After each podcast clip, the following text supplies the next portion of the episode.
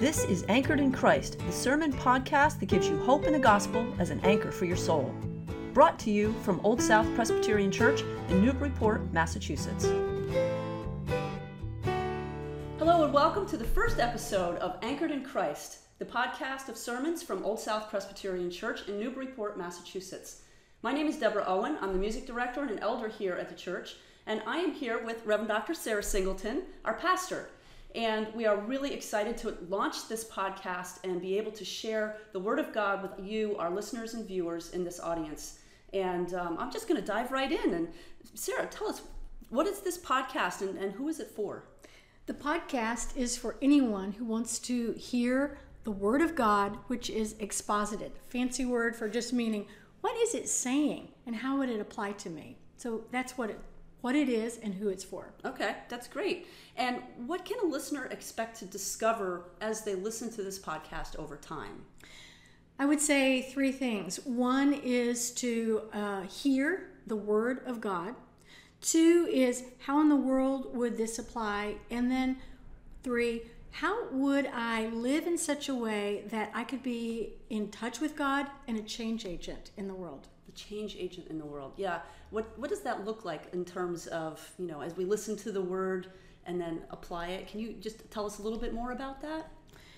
Well, the word of God is living and active. It is sharper than a two-edged sword. It helps us discern what's in our motive, what's in our thoughts, mm. and it allows us to be empowered to actually live the life that God intended. So we're meant to be like this with mm-hmm. God.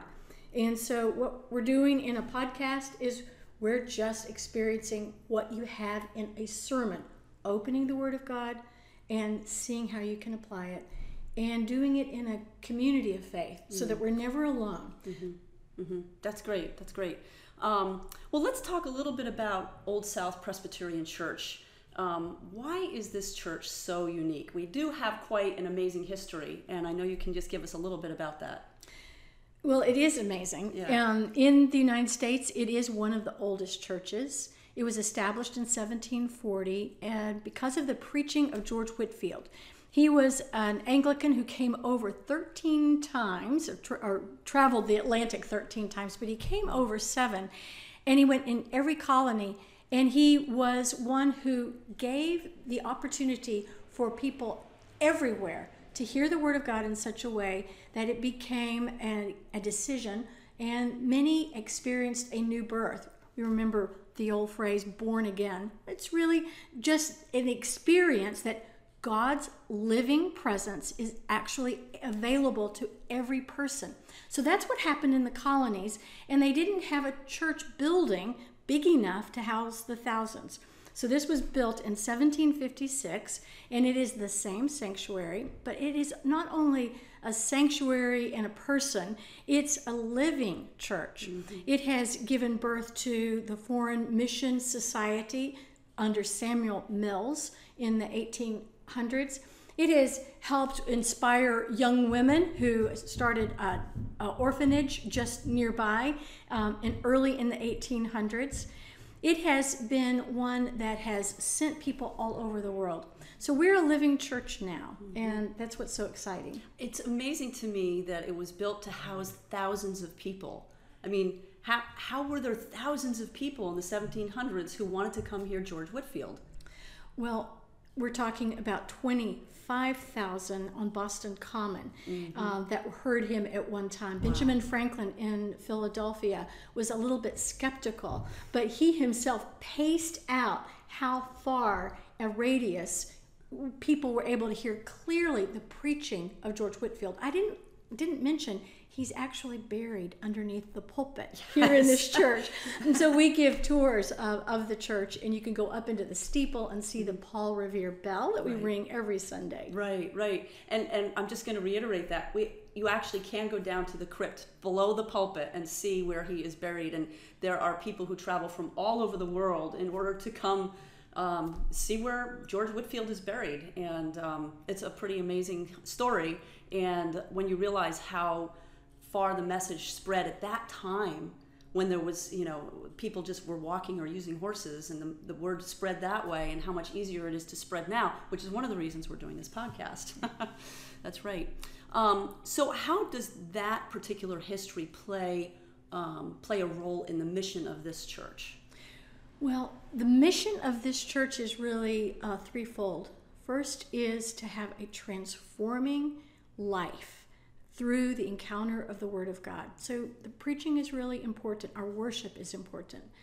The other is to have a trained, intentional discipleship. So we would be giving through this podcast teaching in order to actually hear and learn how to have faith and obey in such a way that we are trained, intentional disciples. And the mm-hmm. third is to testify to God's love in greater Newburyport and beyond, so that we're not just hearers, but we're doers of the word. Mm-hmm, mm-hmm.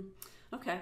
And um, so that's the mission of this church. Is that different from the mission of any other church? Well, any church really needs to have a clarified mission. Otherwise, you don't know what exactly you're aiming for. Right. Because we're not just collectively gathering for an inspiration. We are gathering because we've been called out of the world to become distinctive because of God with us in Jesus Christ by the power of the Holy Spirit. And so I can just say that every church needs to have a mission, mm-hmm. and we are thankful that have clarified ours. Mm, mm. So I, I, that's so interesting to me to, to be called out of the world can you just talk a little bit more about that and what that is about? Well, the word church mm-hmm. may comment connotate um, a building for many people. Let's go to church, which is a building. Mm-hmm. We have a building, but this is not the church. The church is um, the English word for the Greek word ecclesia, which means called out. Mm. So just as God called the people Israel and Jesus called his disciples.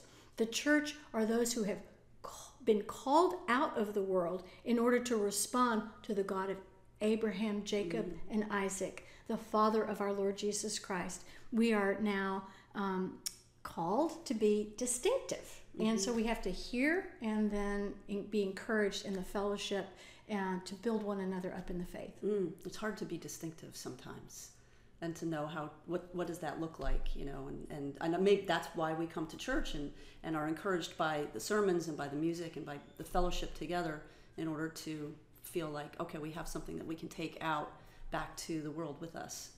Yeah yeah. Um, and we do have uh, a big oh actually i wanted to ask too how does this podcast help further that mission well, not everyone has access to our church. Right. Not everyone has access to expository preaching. Um, the hope is that wherever a person is and whenever, that they will have the opportunity to hear a sermon, which is uh, someone who is a student of the word, in order to be able to believe and to obey and to be filled with joy in the mm-hmm, process. Mm-hmm. I like that. That's great. Um, so we do have a big anniversary coming up in 2020. Can you tell us a little bit about that? Yeah, it's the 250th commemorative anniversary of the death of George Whitefield. He arrived here on September the 30th in 1740. He died next door to the church on September the 30th, 1770. So, mm-hmm. 250 years after his death, we will be look, looking again at what it was that caused the Great Awakening mm-hmm. here in the United States and at a reverberation across the world. The Great Awakening is the time when people woke up to the life of God and how it uh, affects them individually and how it has a cultural presence. And so, what we would like to do in a in a very fractious, challenged time, particularly in North America, particularly when you think about the word evangelical, mm-hmm. it can be um, noxious to many. So, what was it about George Whitefield and what he said that would allow us to get back to the um, holistic, um, honorable, gentle, allure mm-hmm. of the gospel mm-hmm. that actually has a leavening effect upon society. So I think it's an opportunity to to know, reclaim the story And then if we have a legacy, how um, can we understand our responsibility going forward? Yeah, so it's like helping to build the next chapter based Exactly. on what George Whitefield started and what the Great Awakening was all about. Right. Yeah, yeah, okay. Um, for people who may not know, because it's in our title and in our name, what does it mean to be Presbyterian? Oh, well, you know, I'm referring to Greek with ecclesia. I'll refer again to Greek um, with presbyteros. That is a biblical word which means elder. So, Presbyterian is a form of government where the pastor is not at the top of the church. I don't make decisions for the church. I'm actually a, a teaching elder. I teach the Word of God to elected leaders who are spiritual leaders. This is directly what Paul did when he started churches. He had uh, uh, elders appointed and they were uh, ordained.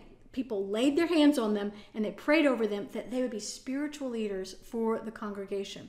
So, our form of government is we elect our spiritual leaders. I, as a teaching elder, teach all, and then the elders make the decisions for the church. So it's, it's- a form of government. It's just government. It's not necessarily um, doesn't necessarily have to have anything to do with uh, with um, the the word as it's preached or, or the the message that it's that is shared.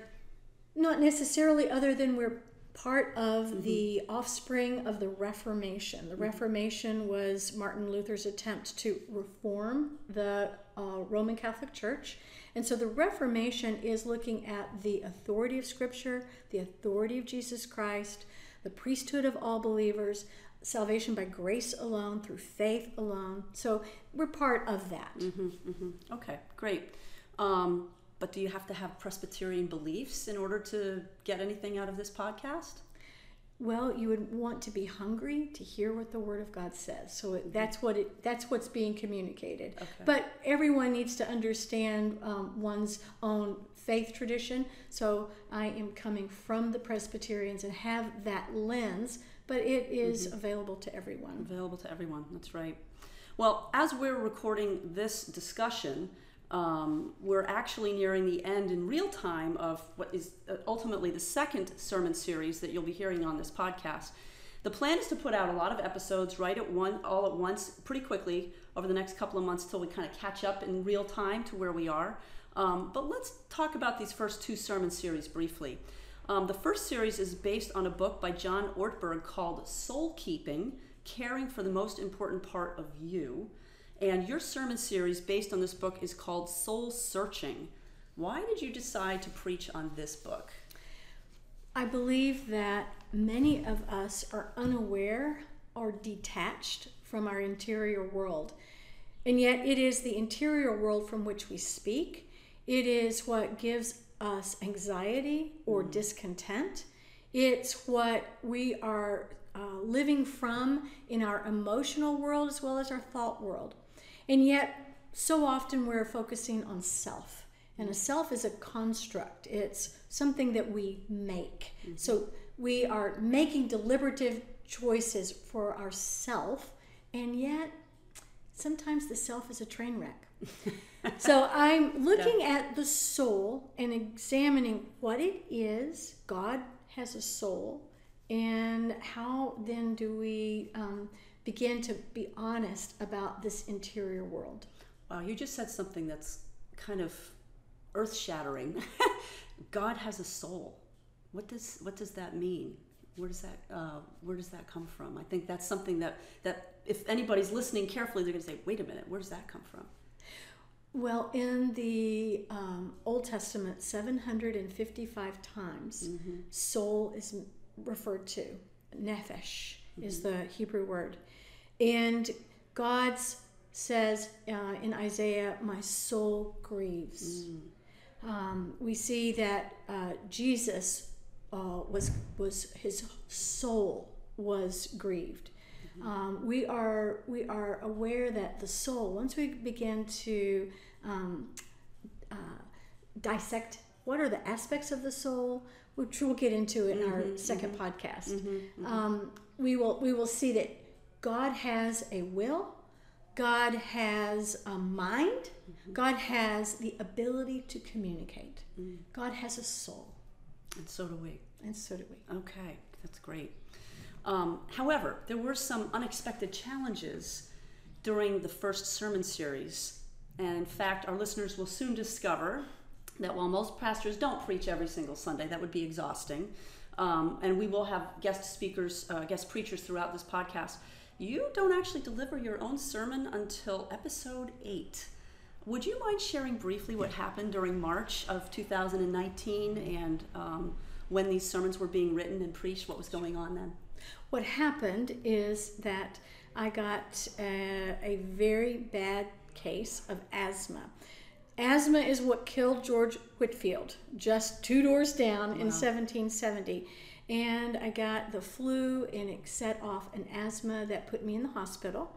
And so, as that was happening, I had a sermon, and we had an elder deliver that. Mm-hmm. Then I came home and was not recovering. My husband, who's a preacher mm-hmm. and a professor now at Gordon Conwell Seminary, he delivered that second one. And then I was sent back to the hospital for another week. So my husband continued, and then we had guest preachers. Yeah. So it was a long, long uh, uh, illness mm-hmm. and a slow recovery without much of a voice. Yeah. And so I was able to do some soul searching while I was um, sort of sequestered uh, in, in, in a hospital room. Yeah, yeah, it was quite an experience. And as, as you look back at that time, what kind of unexpected blessings maybe have kind of bubbled up from that? One of the blessings is to see a living church so that as I was writing sermons, there were people not only to deliver, but all of the functions of the church mm-hmm. not only were taking place, but actually excelled. It mm-hmm. was a mm-hmm. great joy to mm-hmm. see um, everyone have a place and a ministry that they could contribute to in my absence. Mm, everybody just really pulled together and made things happen. Yeah, yeah. Um, so, knowing that life is full of challenges, is there something that you'll be able to take with you to face the next challenge? Something that um, other listeners and viewers would be able to bear in mind for themselves as they face their challenges? Hmm. God is generous, mm-hmm. God is faithful, and there is no circumstance in which God is surprised. Mm-hmm. So, if we are living by faith and seeking His will, we can be assured He will provide everything that we need. Mm, that's beautiful. Yeah. Um, okay, so that's that's the first series, and then we'll have more information as we get into those sermons some more. The second series, just as a little teaser here, is based on a book by Krish Kandiah called "God Is Stranger: Finding God in Unexpected Places." So we'll go into this some more when we get to that series, but just briefly, can you explain why you chose that book also? I'd love to. Krish Kandiah does what I think we need uh, to acknowledge and that is that the Bible is not always pretty. Mm-hmm. And the stories and the people and the the uh, the things that we have questions about or we actually feel uh, uh, a pushback toward, they need to be named. Otherwise, we are either sugarcoating or just getting the tops of the trees or sharing a narrative that doesn't really answer our life questions. Mm-hmm. So, in the book that Krish Kandiah wrote, I find lots of inspiration to um, revisit the stories that we're familiar with and ask the harder questions. So each one of the sermons is mm-hmm. a question. Yeah, it's a question, and it's it's uh, definitely addresses issues that people sometimes think but are afraid to ask. Right. Yeah, yeah. So finally, let's just wrap. Let's let's talk a little bit about the purpose of a sermon because they are part of a worship service. They aren't t- typically taken out of context like we're talking about here in this podcast. So, what is the actual purpose of attending worship? Hmm.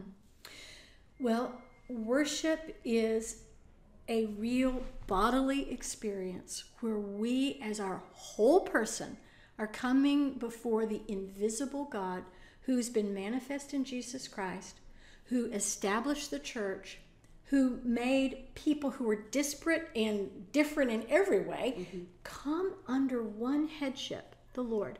So by coming together, we're actually remembering Jesus Christ. Mm. We're, we're becoming members of one another in worship. And I am more able to worship and love the Lord because of a relationship with you and the others in this congregation. Mm-hmm.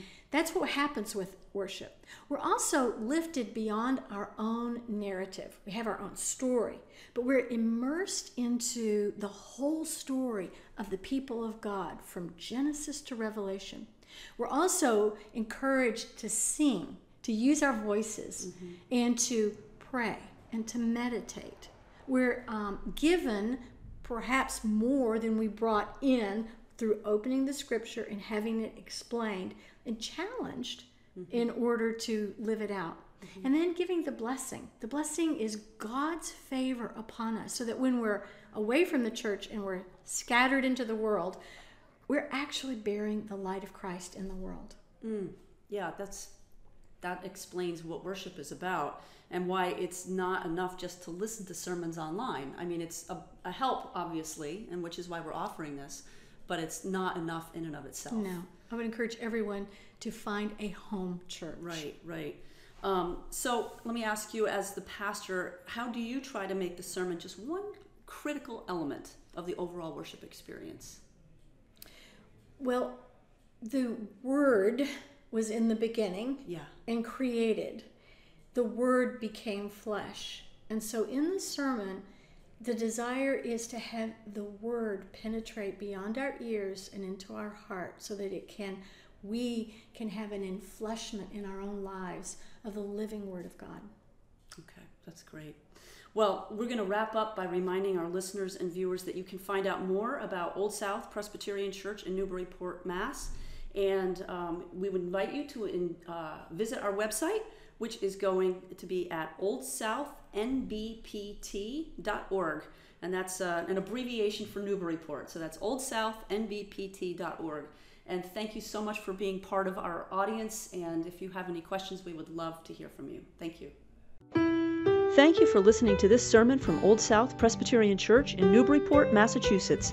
If you'd like more information about our historic church, or you'd like to find out more about the gospel of Jesus, please visit our website at oldsouthnbpt.org. The peace of Christ be with you.